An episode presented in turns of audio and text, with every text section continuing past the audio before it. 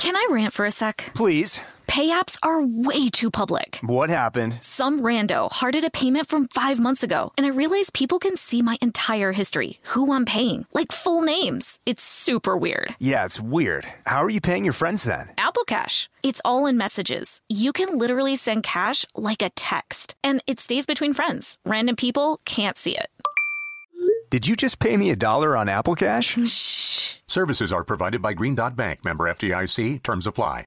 Whether this is her first Mother's Day or her fortieth, she deserves more. Shop tons of stunning on-trend jewelry for every budget at Diamonds Direct. Diamond fashion jewelry, beautiful birthstones, everyday pearls, starting at just two hundred dollars. Commemorate the real loves of her life with a gorgeous pendant featuring the birthstone of the one who made her mom. This Mother's Day, Diamonds Direct is everything you need to say thank you. Diamonds Direct, your love, our passion.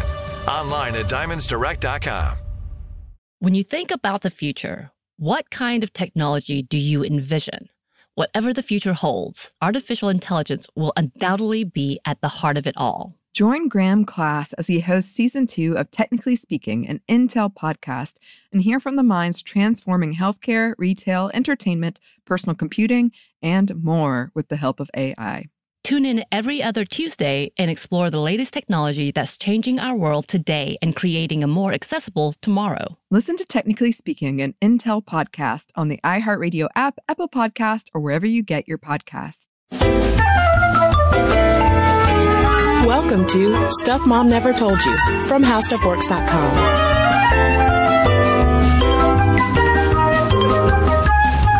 Welcome to the podcast. I'm Kristen. And I'm Caroline. And Caroline, I don't want to alarm our listeners, but the fact of the matter is there is an epidemic sweeping the nation of the United States of America, and there is no vaccine. There is no cure. Well, there might, uh, well, there could be cures like Matchmakers or Tinder, possibly, or eHarmony, more like. Caroline, I'm talking about the singlehood thing. Yeah, women better watch out because this plague of singledom is coming for you. It's coming for you and your cats and your uh Campbell soup cans. I don't know what else is in the stereotype. Yeah, women do eat lots of soups. Your floral dresses, I don't know. Yes. Who knows? You would think, though, in the way that the media have reported on marriage trends, downward trends in the U S in the past few years, that it is some terrifying epidemic that we should be bracing ourselves for, especially if we're women, because a lot of the focus and the panic is on women who've never been married, mm-hmm. are totally okay with that, and might have no interest in ever getting married. Yeah, I'm not sure what society considers worse, to be worse. Uh, someone who hasn't ever been married and is single, um, but who could potentially get married one day, or the person who completely opts out of the system altogether and says, nah, now I'm joining this whole single by choice thing. I'm, I'm, I'm good on my own. Getting off the marriage grid. Yeah, exactly. Hmm. Well, we do have some stats to share with you to kick things off in this single by choice episode, because the fact of the matter is, regardless of choice, there is a record number of Americans who have never been married. And Caroline, I mean, we're actually part of this group, so high yeah. five. Uh, this is coming from the Pew Research Center from September twenty fourteen. Yeah, so as of twenty twelve, one in five adults who were twenty-five and older, that's about forty-two million people, had never been married. And compare that to nineteen sixty, and that number was just one in ten, or just nine percent of adults. Now, men are actually more likely to never have been married, and that is a gender gap that has widened over those decades since the sixties. And so what's up with that? Well, a lot of people are saying, well, you know, people are marrying later, more people are cohabitating, so it's not that they're single per se, but they're single in the legal sense of being unmarried, but they still might be living together, having a few kids. But there's also an educational component. Pew pointed out that this marriage rate decline has been steepest for the least educated among us, especially men, and the smallest for college grads, especially women. So it sounds like uh, all the college grads, male and female, are getting together. Yeah, and this educational component is something often highlighted when we break down these marriage statistics among African Americans, because at this point, black women are graduating college at twice the rate of black men, and this percentage of never marrieds is the largest among black men and women. But a lot of times when it comes to whether it's single by choice, it's not, choice is not as huge of a factor, because this Pew Research found that a larger proportion of the African Americans polled agreed with the statement that it's important to get married to someone that you want to be with forever. So marriage is very much idealized mm-hmm. within those communities, but for educated black women seeking equally educated and upwardly mobile black men, it's simply harder to find those partners. Well, speaking of attitudes and idealizing marriage, people are pretty evenly split over whether society is better off with people focusing on marriage and kids or not. And then you've got thirty-two percent. If you're looking at the people who are have never been married, they're not divorced, they're not widowed, thirty-two percent of never married adults say they're not sure whether they want to marry. thirteen percent of them say they never want to. But let's get into an international perspective. This is uh, a fall two thousand five report in the journal Marriage and Child Well-Being. They found that despite record low marriage rates in the U S that everybody's panicking about, there's been a million think pieces, and we read every single one of them about this topic for this episode. Marriage is actually more prevalent here in the U S than in nearly any other developed Western nation. And not only is it more prevalent, it's a more prevalent ideal. And they cited a nineteen ninety-nine to two thousand one survey, so a little bit dated, but it found that ten percent of Americans, and that number is probably higher now, said marriage was an outdated institution. And if you zero in on the millennials answering that question, that percentage goes up much higher. And then compare that, though, with thirty-six percent of French people who were like, yeah, no need for marriage, it's outdated. I was about to attempt a French accent, but then last minute decided not to. Oui, oui. And then twenty-six percent of British people also agreed that marriage is outdated. So it seems like this idea of marriage as this very uh, sacred institution that we need to protect is something that very much flourishes in the United States. Not so surprising considering all of of the legal rigmarole that has gone on surrounding gay marriage. Yeah, well, this whole, the, whether you believe that marriage is outdated or not, it does tend to match the level of re- religious affiliation in various countries. But yeah, like you said, I mean, the, the idea of marriage and the marriage ideal itself has been woven into the American fabric from the get-go, basically. It's always been seen as a building block of society from colonial times. And when you go back to that era, colonial times and also around the Revolution, unmarried folks were penalized by higher taxes in order to, quote unquote, encourage people to get married and pop out a bunch of new citizens. Of course, this hasn't really changed today because singles still pay higher taxes than married people who are filing jointly. Yeah, there are over one thousand tax breaks for married people compared to single people. Um, in eighteen eighty-eight, also, Supreme Court Justice Stephen Field wrote, quote, marriage as creating the most important relation in life, as having more to do with the morals and civilization of a people than any other institution, has always been subject to the control of the legislature.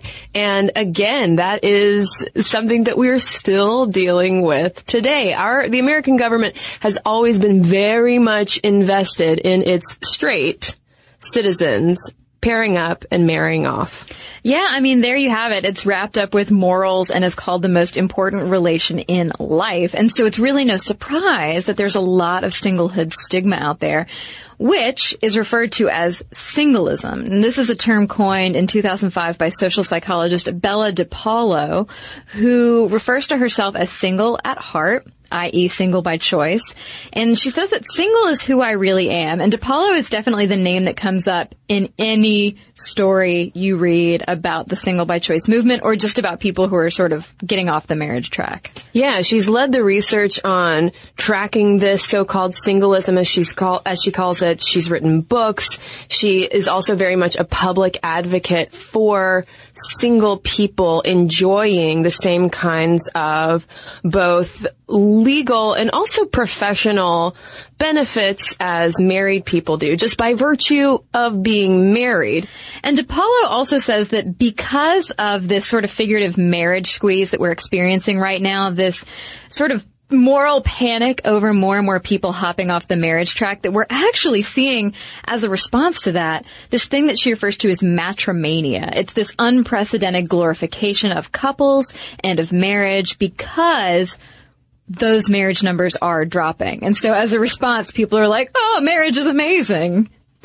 And she says that those who don't have it are pitied, and those who don't want it, though, which is what we're really digging into in this episode, are threatening, because you are not only an outlier, but you're an outlier by choice. What does that say about you? What does that mean about society at large? If we're choosing not to marry, then, well, how will the family units progress? How will we have children, Caroline? Exactly. I have no idea how people have children. How does, I don't know how that works. Uh, I think we'll have to do another podcast yeah. on that, really dig into that. Yeah.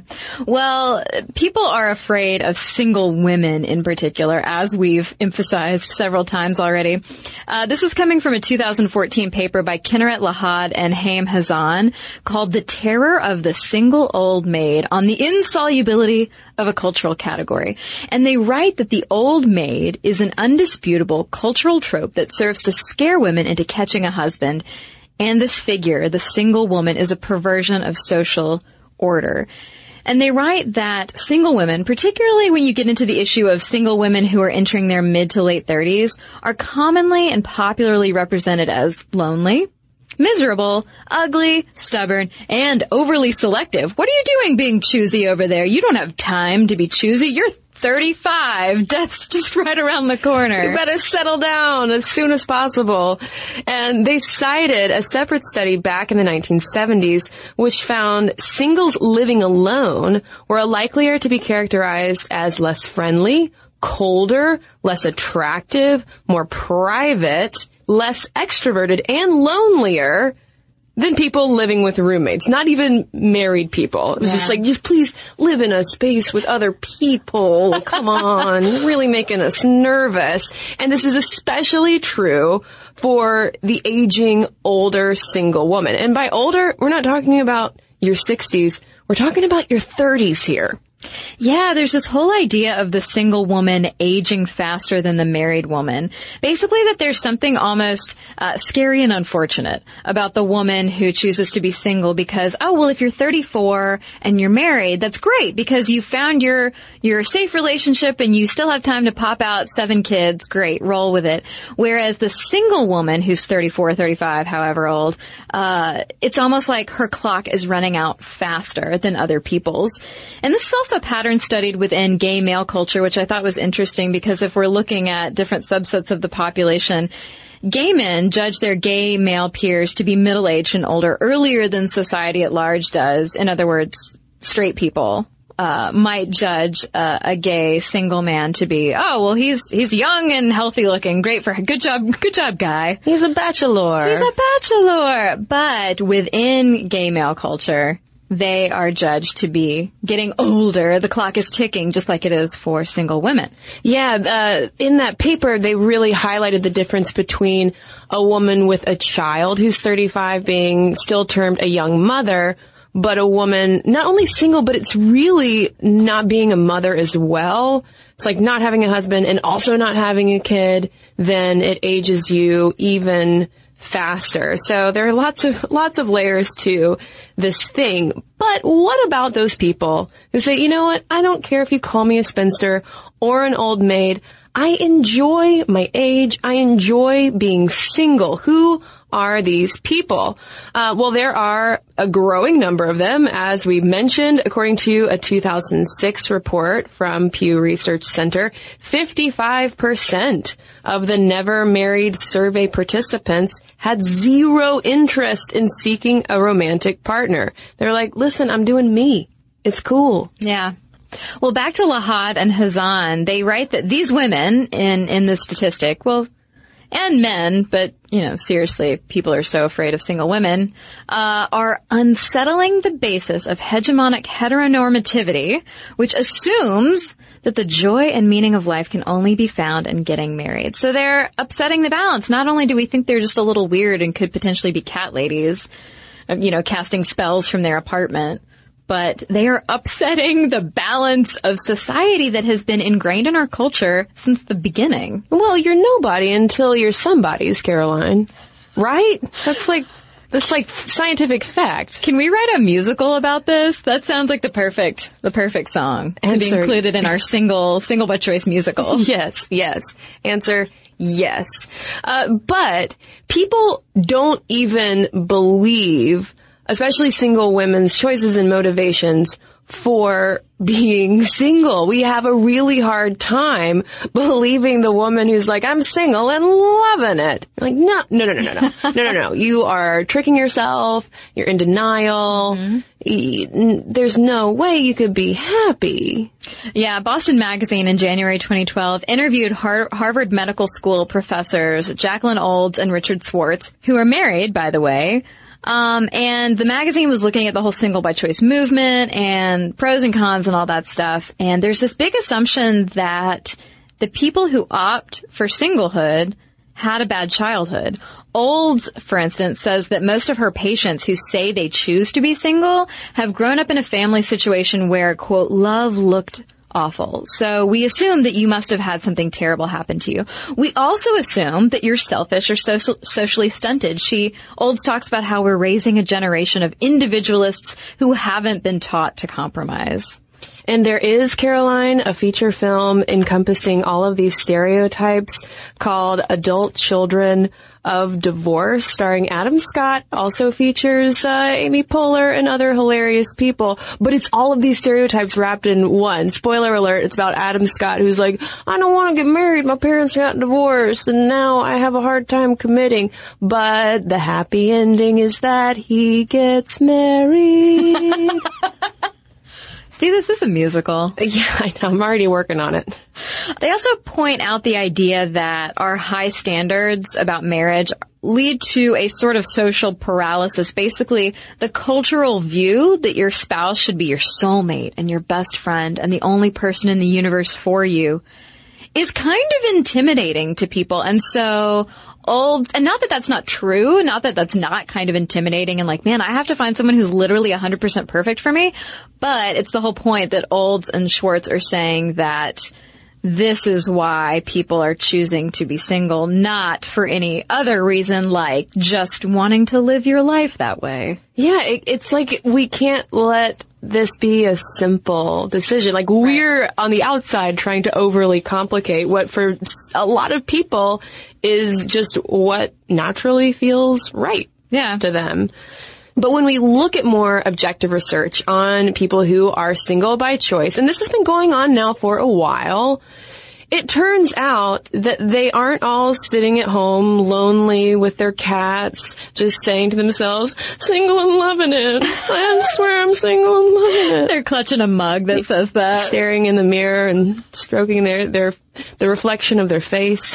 Yeah, that's right. We've got a couple of people who have, uh, done some research into the, basically the life choices of, of people who are committed to being single. There was a two thousand two study in the Journal of Advertising Research. Research, kind of looking at who the single, particularly the single by choice, consumer is. Is this a person who's huddled in his or her apartment, not wanting to associate with people, or is this someone who's actually going to go out and buy your products? And they found, kind of unsurprisingly, that single adults, especially those that are young and single by choice, seek busy and active lives. They're constantly on the go. And they say that singles have a unique lifestyle. They're often well-educated and earning good salaries, and they only have themselves as financial burdens. They also enjoy more free time, which they fill with a variety of self-based activities, and often have only themselves to satisfy. And they did highlight some differences, though, between people who are single by choice and those who are single by circumstance. And they note, and keep in mind that th- this is in the Journal of Advertising Research. This is very marketing focused. So they found that the single by choice people would engage in more active and hedonic behaviors like convenience and variety seeking, low price consciousness, and more innovative kinds of purchases. So they're a little bit more adventurous. Whereas people who are single by circumstance use more compensating and coping behaviors like watching T V and being brand conscious.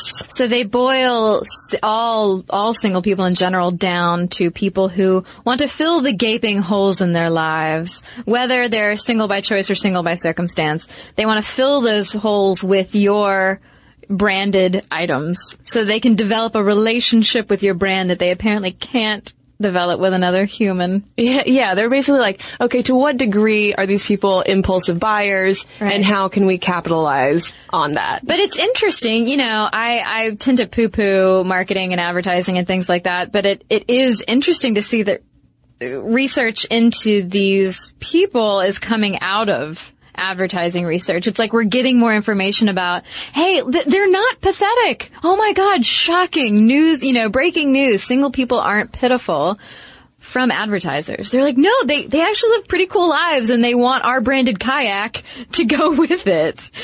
And that's something, too, that N Y U professor and author of the book Going Solo, Eric Klinenberg, has confirmed in more recent research that he's conducted on people who are single by choice.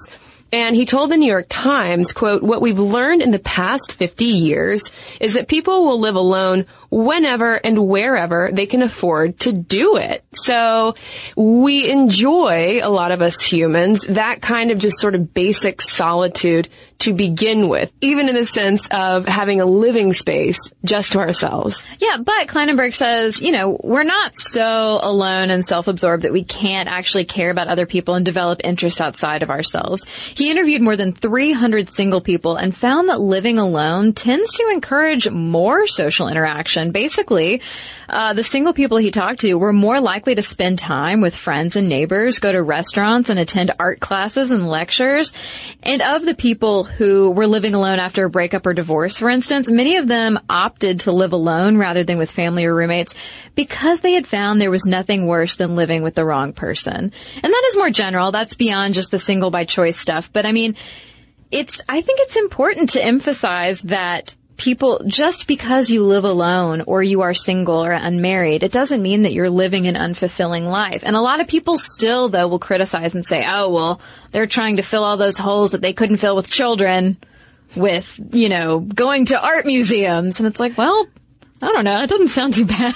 Well, and that research jives anecdotally with my research thinking about my level of sociability in times being single. Oh, yeah. And in times, you know, being in relationships and you're nesting and you're making dinner at home and, mm-hmm, like, you just have your little place with your little person and you're going to watch way too much Netflix because it's really nice. But when yeah. you're single, it, it does kind of force you in a way to go out and do things and see other people. And other studies, I'm sure we've cited this on the podcast in a previous episode, but um, it's, it's the study looking at social involvement of single people versus married people, and researchers have found that single people are way more likely to volunteer. They're way more likely to be like a, a solid and involved member of the community versus married people. And that's not to say that married people are bad or they're uninvolved or uninterested. It's just that when you have kids and a wife or a husband or whoever, you know, you're going to dedicate, rightfully so, a lot of time to that nuclear family.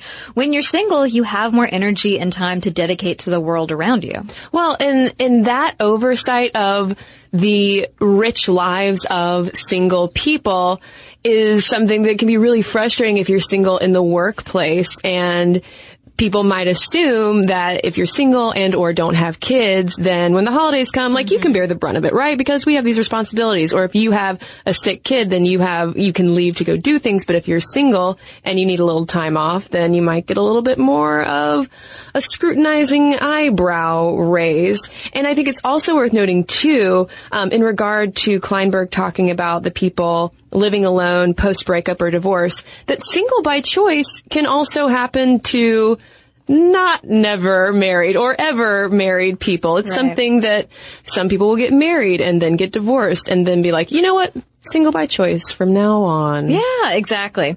Well, there's so much more to talk about in terms of choice, but also in terms of how that intersects with feminism and just the fabulous stereotypes that women have to face as single people. But we will get into that right after a break. Can I rant for a sec? Please. Pay apps are way too public. What happened? Some rando hearted a payment from five months ago, and I realized people can see my entire history, who I'm paying, like full names. It's super weird. Yeah, it's weird. How are you paying your friends then? Apple Cash. It's all in messages. You can literally send cash like a text, and it stays between friends. Random people can't see it. Did you just pay me a dollar on Apple Cash? Shh. Services are provided by Green Dot Bank. Member F D I C. Terms apply. Snag a Job is where America goes to hire, with the deepest talent pool in hourly hiring. With access to over six million active hourly workers, Snag a Job is the all-in-one solution for hiring high-quality employees who can cover all your needs. On demand, temp to hire, part-time or full-time. You name the position. Warehouse worker, retail associate, grocery store clerk, fitness trainer, baker, stylist, bellhop, podcast producer. Yeah, Snag a Job's got a worker for that. With our easy-to-use platform, you're able to seamlessly post and fill available positions quickly, with a dedicated customer support team to provide all the help you need along the way. Kind of nice knowing you have a talent pool like that in your own backyard, right? Snag a Job is the partner you need to keep your business running smoothly. So visit snag a job dot com or text Snag to two four two four two four to talk to an expert. snag a job dot com, where America goes to hire. When you think about the future, what kind of technology do you envision? Whatever the future holds, artificial intelligence will undoubtedly be at the heart of it all. Join Graham Klass as he hosts Season two of Technically Speaking, an Intel podcast from Ruby Studio in partnership with Intel. Explore the future of technology that's rapidly evolving our world today with the help of A I. There is still so much work and research needed to fully understand the power and potential of A I. And Intel is at the forefront of implementing A I and revolutionary technology that's changing the world we live in for the better. In each episode, Graham interviews the minds transforming medicine and healthcare, retail, entertainment, personal computing, and more, while pioneering new uses for A I in these spaces. Tune in every other Tuesday and explore the latest technology that's changing our world today and creating a more accessible tomorrow. Listen to Technically Speaking, an Intel podcast on the iHeartRadio app, Apple Podcasts, or wherever you get your podcasts. So in the first half of the podcast, we laid some statistical groundwork that more and more people are choosing not to get married or just delaying marriage to a degree that makes a lot of older people really nervous. And there is a lot of discomfort, particularly when it comes not to single by circumstance, but to single by choice, especially when that choice is made by women. And Kate Bolick launched a thousand responses, got a fantastic book deal, and got so much attention in two thousand eleven with a piece that she wrote for The Atlantic magazine, all of the single ladies, about her, the point that she's reached in her life at that point in her, what, late thirties, mm-hmm. basically saying, you know what, I'm single and I might mingle, but I don't know. Yeah, at twenty-eight, she'd broken up with her great boyfriend because something was missing and she wasn't ready to settle down. And she basically said that she was inspired, indirectly or directly, uh, by the post-boomer ideology of seeking that missing something and the second-wave feminism idea of not settling down or just finding a husband just because. She said it was part of this idea that she was immersed in of, hey, let's spend our twenties finding ourselves, and surely the husband will come later. Well, he didn't. And she eventually, as she's writing this article, opts out of dating and relationships and getting married. And she said that she kind of reached this point where, listen, I don't want to see my single life as this provisional, you know, in-between step before I finally have a fulfilling life at whatever age. That fulfilling life, of course, being equated to a husband. But she says that it's so hard to get other people to see that point of view. Yeah, she writes, quote, "The single woman is very rarely seen for who she is, whatever that might be, by others, or even by the single woman herself. So thoroughly do most of us internalize the stigmas that surround our status, because we are constantly surrounded by messages and images of the complete woman. The idea of, quote unquote, having it all is what? It's a married woman with children and a job. She's she's that awful uh, stock image photo. Photo of the woman with the octopus arms who's juggling like a baby and a husband and like uh, bathroom cleaning supplies and a briefcase. God, always the briefcase. Always the briefcase. Do you think they carry the baby in the briefcase? I like to think that. Or that the briefcase is just full of diapers. Um, well, Bolick is one of many writers who, over the past several years, have noted that this whole shebang is part of an entire generational swing. Basically, as women have climbed higher, men have fallen behind, and it no longer behooves us to, quote-unquote, marry up. And Bolick does point out that this echoes Gloria Steinem's statement decades earlier that we are becoming the men we wanted to marry. And we really saw the emergence of this so-called elite single professional woman emerging in academic literature around two thousand four. And we found this highlighted in a paper published in the Journal of International Women's Studies, which notes how this elite single professional woman faces similar kinds of societal prejudices no matter what country she's in, whether she's in the U S or in Germany, Poland, or India, which were the countries highlighted. Yeah, the authors claim that this single professional woman is the first new global sociological phenomenon of the twenty-first century, which is pretty impressive. It's two thousand four, and they're already saying this. No, yeah. Screw hindsight. We're, we know this is happening right now. I also appreciated the Ally McBeal references in the introduction. Yeah, I know. And the Judging Amy references. Yeah. I, that's another show I watch with my mother. It's kind mother. of a deep cut. I know.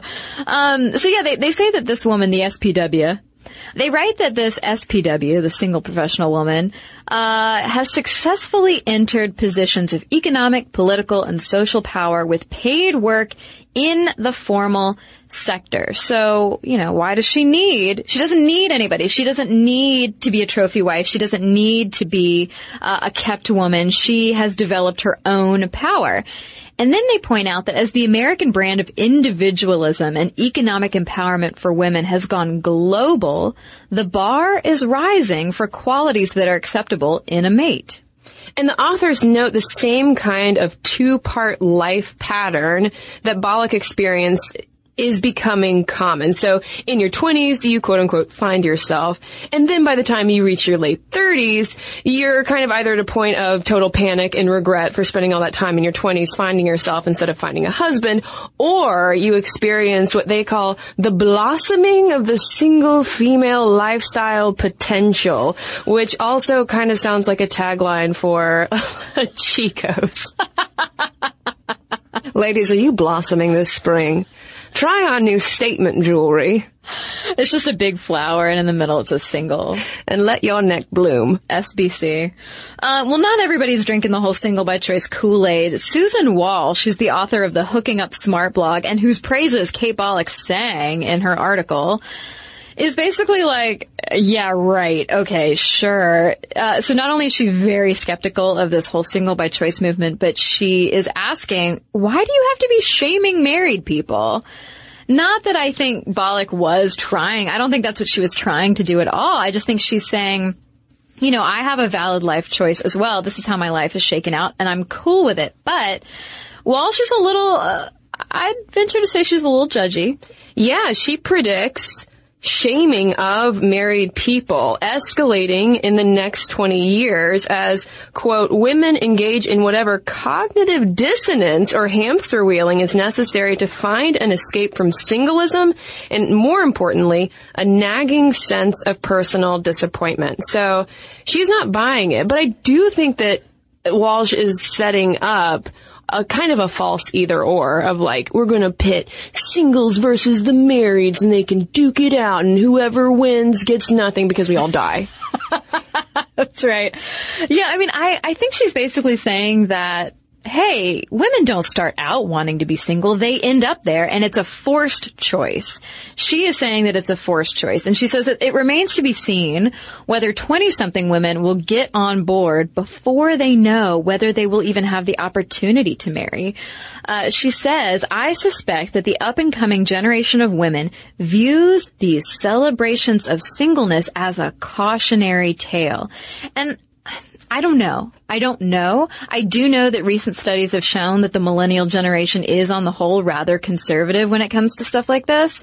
Um, and so it is interesting to see, generation by generation, who's reacting to what social movements and, and things like that.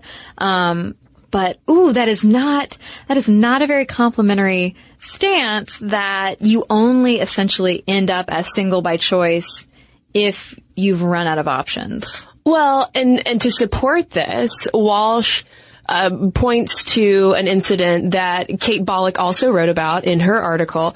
Um, so Kate Bolick goes over to dinner at Walsh's house, who has like a bunch of young, I think they're like in their early college years, girls hanging out for Kate to talk about this whole single by choice thing. And at one point, Uh, Kate Bolick asked the young women at dinner whether her single status at the age of thirty-nine freaked them out, and all of the girls nodded, saying, yeah, I, that that doesn't sound like what I want. That doesn't sound like my fairy tale that pop culture tells me I should have.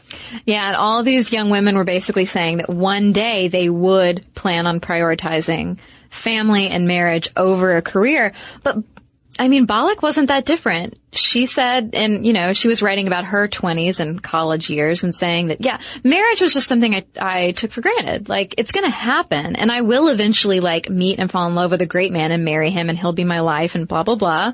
But right now, I'm my life, and I'm going to go find out more about my life by traveling and working and all that stuff. So it's not... It, It's not that she necessarily set out with the goal of being single by choice, and not everybody does. Sure, some people do fall into it and say, you know what, this is better for me now. This is the choice I'm making now.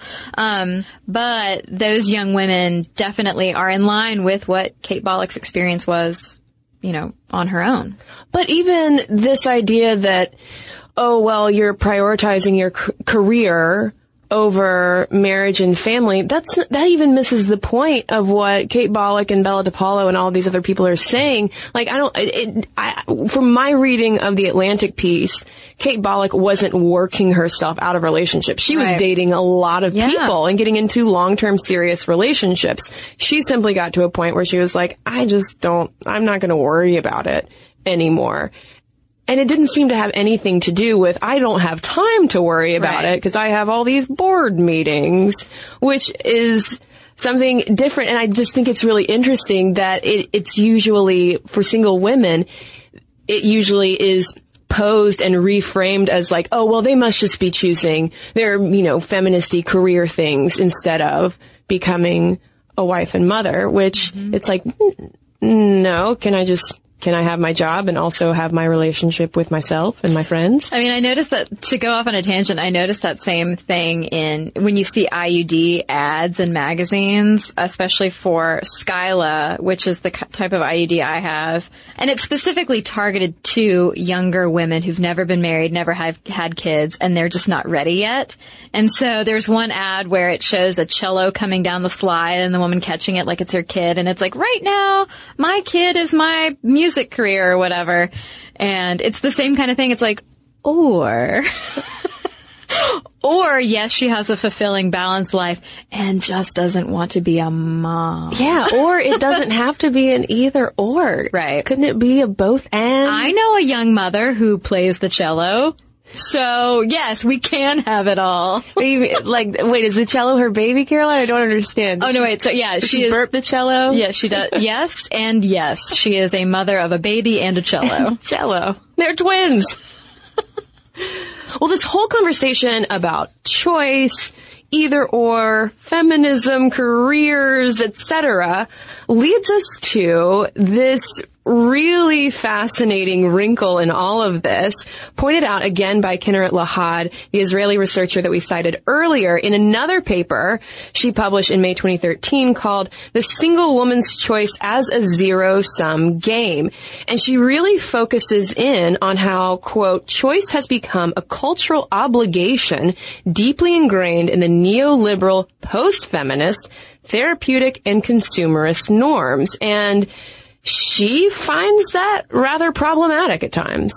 Yeah, and basically this is the notion that the minute an act is articulated as a choice, it's considered a feminist act.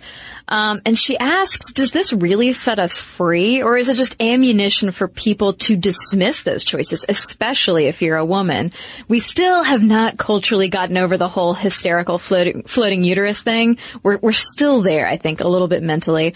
Um, and she's wondering, based on past research, does this quote-unquote choice feminism promote a, a false sense of autonomy by placing autonomous choice and self-actualization as its highest values? In other words, is personal choice now trumping bigger political actions? Are we pitting choice and singlehood against non-choice and marriage? And also, hello, are we forgetting women who, based on a variety of life factors, don't even really get to choose? Yeah, and in investigating this, she reviewed responses to an online column on what sounds like sort of the Israeli version of Huffington Post, like a, the country's most popular blogging platform. And this column was written by a woman describing her choice to be single and being fine and happy with it, and also highlighting the advantages of being single by choice. And what she found in the variety of responses, and there were hundreds of responses to this column because it is a hot button topic, um, she found, in plain English, that essentially single by choice and making choice this focus can be a double-edged sword that both enables women to resist traditional familial forms, but then also potentially lead people to cast doubt and delegitimize this option of autonomy and individuality. Yeah, so some of the social interpretations of choice that she found, one, denote that single women are endowed with a partial and incomplete subjectivity. So basically, what happens if you fall? What, will your cat eat you? Who will take care of you when you get old? Your cat, Kristen. Your cat. We're, we're, we've said that. It's your cat. Uh, basically, there's no way anyone would choose to be an aging spinster. You must be crazy. Or you're just covering up the fact that you couldn't find a man. Oh, and hey, that choice you made, it's dumb. You'll eventually figure it out, and your ovaries will lead you in the direction of the right decision. And uh, Lahad writes that these restrictions are part of, quote, post-feminist portraits of ambitious working and yet unhappy single women. This form of skepticism can be seen as a post-feminist backlash or a new traditionalism. And a lot of the comments that were saying, hey, you only have partial subjectivity, these women are depicted as being too choosy, but their choices are neither healthy nor authentic nor knowledgeable. And then on the flip side of that, of that partial and incomplete subjectivity, these responses, the social interpretations of choice, two, indicate that this choice of singlehood signifies a radical option for claiming singlehood as a long-term way of life. So these are the people saying, you know what, good for you. You can do it. Nuclear family doesn't have to be the, own, the only option. You're so brave. You're so strong to do this on your own. Well done, woman. Yeah, basically saying that singlehood is a legitimate identity. It is not a stepping stone. Singlehood is not always or necessarily a stepping stone to being married, having a family. And Lahad points out that this is a very interesting and almost unexpected response in a country like Israel, which is, you know, very conservative, very traditional, family-oriented, very, like, pro, let's have babies. Uh, I mean, along the same, not, not so different from the U S in terms of those attitudes. After all, the U S is the one with the lowest uh, rate of people saying that marriage doesn't need to happen.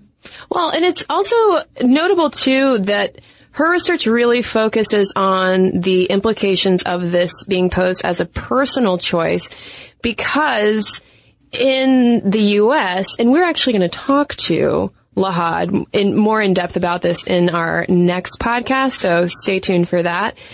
Because in the U S, especially when it comes to the work of Bella DePaulo and also what Susan Walsh was fearing in terms of the, this marriage backlash, is more of a political agenda of saying, hey, single people want equality to married people as well. So there is personal and political all tied up with this. Yeah, exactly.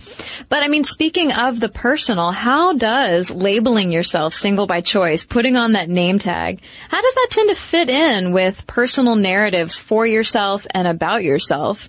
Uh, well, according to Lahad's study, feminism, choice, and singlehood are all wrapped up together and become almost the core of the woman's identity, whether they're viewing you as that strong, independent woman or a pathetic single person. And according to a paper in the Sociological Review from two thousand seven, singleness remains a, quote, deficit identity, because it becomes the single woman's problem to account positively for her single state, because it's usually like, I, I'm single and, or but, like, you can't just be single in the same way that you, like, if you're married, you don't have to say, I'm married and you know what, I'm really happy. I'm really happy. Promise you. Yeah, you basically get to say, I'm married, full stop. Yeah. And people are like, oh, good for you. You have such a fulfilling life. When really, who knows? Who knows? Who knows? You could be in one of those, quote, greedy marriages that some researchers have highlighted in terms of with the, with the sociability factor of marriage consuming all of you. Yeah, yeah. Well, so obviously, uh, it goes without saying that this conversation has focused mainly on the single woman. We mentioned gay male subculture earlier. So what about gay men? This is coming from a paper in two thousand nine in the Journal of Homosexuality that investigated what it means for gay men who are thirty-five and up to be voluntarily single. And they ended up finding a discrepancy between your own perception of yourself as single by choice and the actual acceptance of and satisfaction with single status. They found that uh, single by choice did not appear to be the most important part of these guys' identities. Instead, it's almost a personal narrative strategy that they created in order to preserve ego integrity. But isn't it so fascinating that there's been all this research, so much research focused on single women.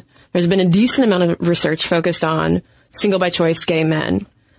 Where are the straight men? And also, there is no mention of lesbians anywhere because oh, yeah. of the stereotype that, like, oh, well, they pair bond very quickly and are totally happy and fine, so we don't even need to talk about them. But straight men, even though statistically there are more never married straight dudes than ever before, all of the panic, all of the think pieces, all of the blog posts are focused on straight women. And yeah. I think that it has a lot to do with that motherhood piece, because it's sort of the, the double transgression of not only being single, but also choosing not to have kids as well, which is still a radical choice to a lot of people. And whereas men are just allowed to be bachelors if they want to be. Yeah, that there is no, there's no straight man panic. No over, straight man panic over getting getting married. Well, and one thing too that Lahad notes in that zero sum game paper that we were just talking about, that there is a bit of privilege too that comes with this social single by choice conversation, and even just the privilege of having the choice, because she mentions that, yeah, women of color are often left out of these conversations as well. I mean, in Kate Bolick's piece, she's white. A lot of the people that she's talking to are all white. It's like you, you have to get to a certain educational level, to a certain socioeconomic level, where you are even presented the choice. Yeah, I mean, yeah, especially when Bolick refers to a lot of the older women, like retirement age women who have opted to be single uh, and stay unmarried. They, they, there is like this air of like, oh wow, these are these are kind of upper crust women who have a really kind of blissful life that they have chosen to lead as as single people. Yeah. So there, it's a it's a fascinating snapshot to see where we are right now with it, and I'll be curious to see in say ten years whether this stigma still remains, because it's pretty entrenched. And now I'm curious to hear from listeners what they think about it. Do you look at people who are single by choice skeptically? Are you single by choice? Do you think that this rise of the never marrieds and people who don't care to get married, whether they're cohabitating with someone or not, is a threat to our societal fabric? And I am also interested in knowing, if you are single by choice, how you came upon that choice. Yeah. Because that's a huge part of the discussion, too, is that naysayers are all saying that, no, you just fell into this. You just, it's your second best. It's the second place choice because you couldn't get married. But then there are other people who say, no, no, this is, I went purposefully in this direction. And so I'm, I'm interested to hear in, in motives. So we await your feedback eagerly. Momstuff at How Stuff Works dot com is our email address, and you can always tweet us at MomStuffPodcast or message us on Facebook. And we've got a couple of messages to share with you right now.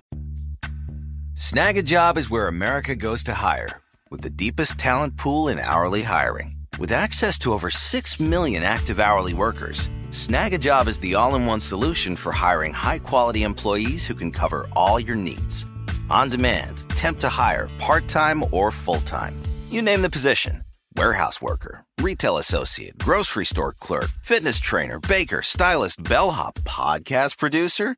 Yeah, Snag a Job's got a worker for that. With our easy-to-use platform, you're able to seamlessly post and fill available positions quickly, with a dedicated customer support team to provide all the help you need along the way. Kind of nice knowing you have a talent pool like that in your own backyard, right? Snagajob is the partner you need to keep your business running smoothly. So visit snag a job dot com or text snag to two four two four two four to talk to an expert. snag a job dot com, where America goes to hire. When you think about the future, what kind of technology do you envision? Whatever the future holds, artificial intelligence will undoubtedly be at the heart of it all. Join Graham Klass as he hosts Season two of Technically Speaking, an Intel podcast from Ruby Studio in partnership with Intel. Explore the future of technology that's rapidly evolving our world today with the help of A I. There is still so much work and research needed to fully understand the power and potential of A I. And Intel is at the forefront of implementing A I and revolutionary technology that's changing the world we live in, for the better. In each episode, Graham interviews the minds transforming medicine and healthcare, retail, entertainment, personal computing, and more, while pioneering new uses for A I in these spaces. Tune in every other Tuesday and explore the latest technology that's changing our world today and creating a more accessible tomorrow. Listen to Technically Speaking, an Intel podcast on the iHeartRadio app, Apple Podcast, or wherever you get your podcasts.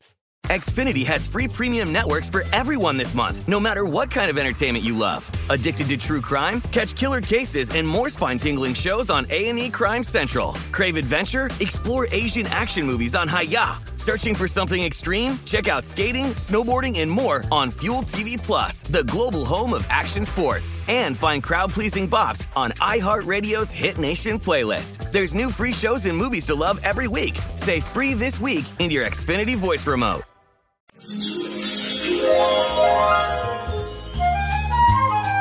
Well, I have a letter here from Joel. He says, Joel from Portland, uh, in response to our female nudes episode. And Joel, I've got to tell you, I don't know if you meant to be funny, but I laughed out loud so hard at this that I really had no choice but to read it uh, in our listener mail segment. Okay, so Joel says, I always thought that sculptors covered up lady bits on sculptures because pubic hair was just too darn detailed to sculpt.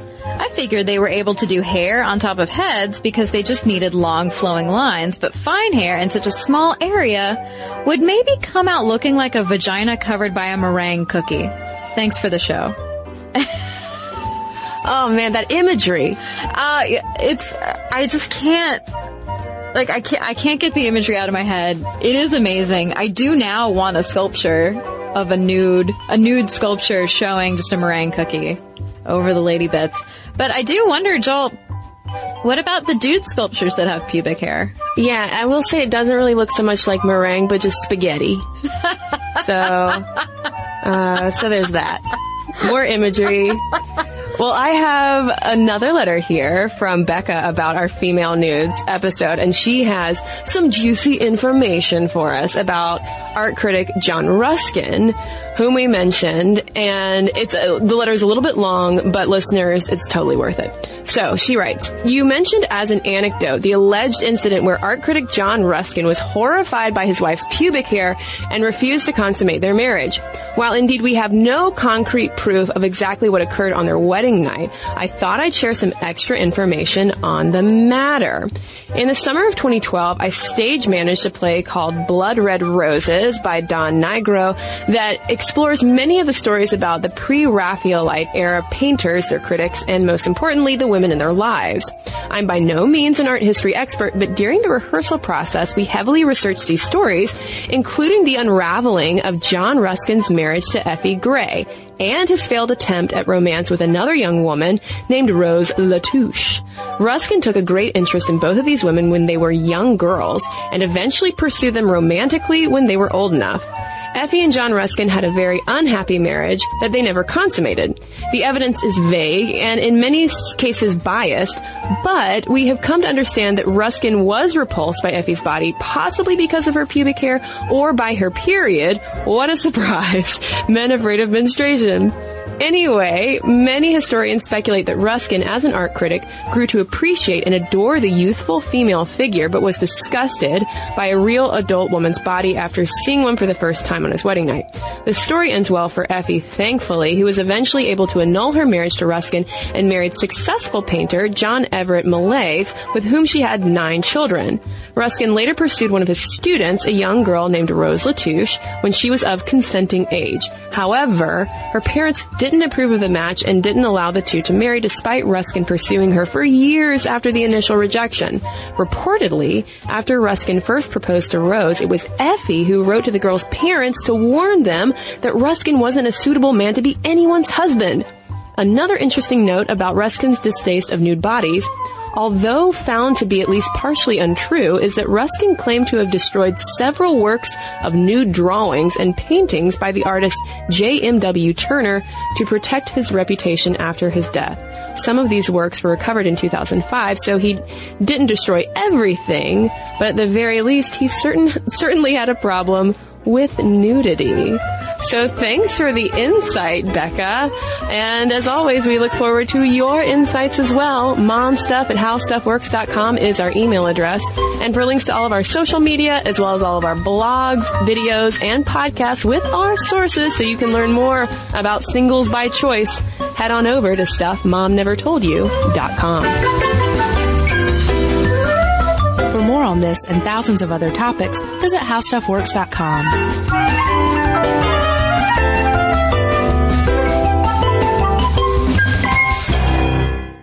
This episode is brought to you by P N C Bank, who believes some things in life should be boring, like banking. Because boring is safe and responsible, level-headed and wise. All things you want your bank to be. You don't want your bank to be cool or sexy. Sexy is for eighties hair bands. Not banks. That's why P N C Bank strives to be boring with your money so you can be happily fulfilled with your life. P N C Bank, brilliantly boring since eighteen sixty-five. Brilliantly Boring Since eighteen sixty-five is a service mark of the P N C Financial Services Group, Incorporated. P N C Bank, a National Association, member F D I C. Xfinity has free premium networks for everyone this month, no matter what kind of entertainment you love. Addicted to true crime? Catch killer cases and more spine-tingling shows on A and E Crime Central. Crave adventure? Explore Asian action movies on Hayah. Searching for something extreme? Check out skating, snowboarding, and more on Fuel T V Plus, the global home of action sports. And find crowd-pleasing bops on iHeartRadio's Hit Nation playlist. There's new free shows and movies to love every week. Say free this week in your Xfinity voice remote.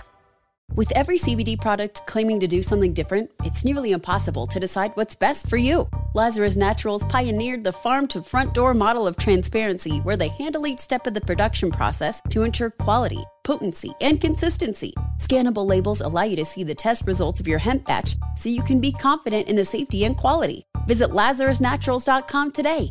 Lazarus Naturals, committed to improving your life as well as the world around you. Not available in Idaho, Iowa, or South Dakota.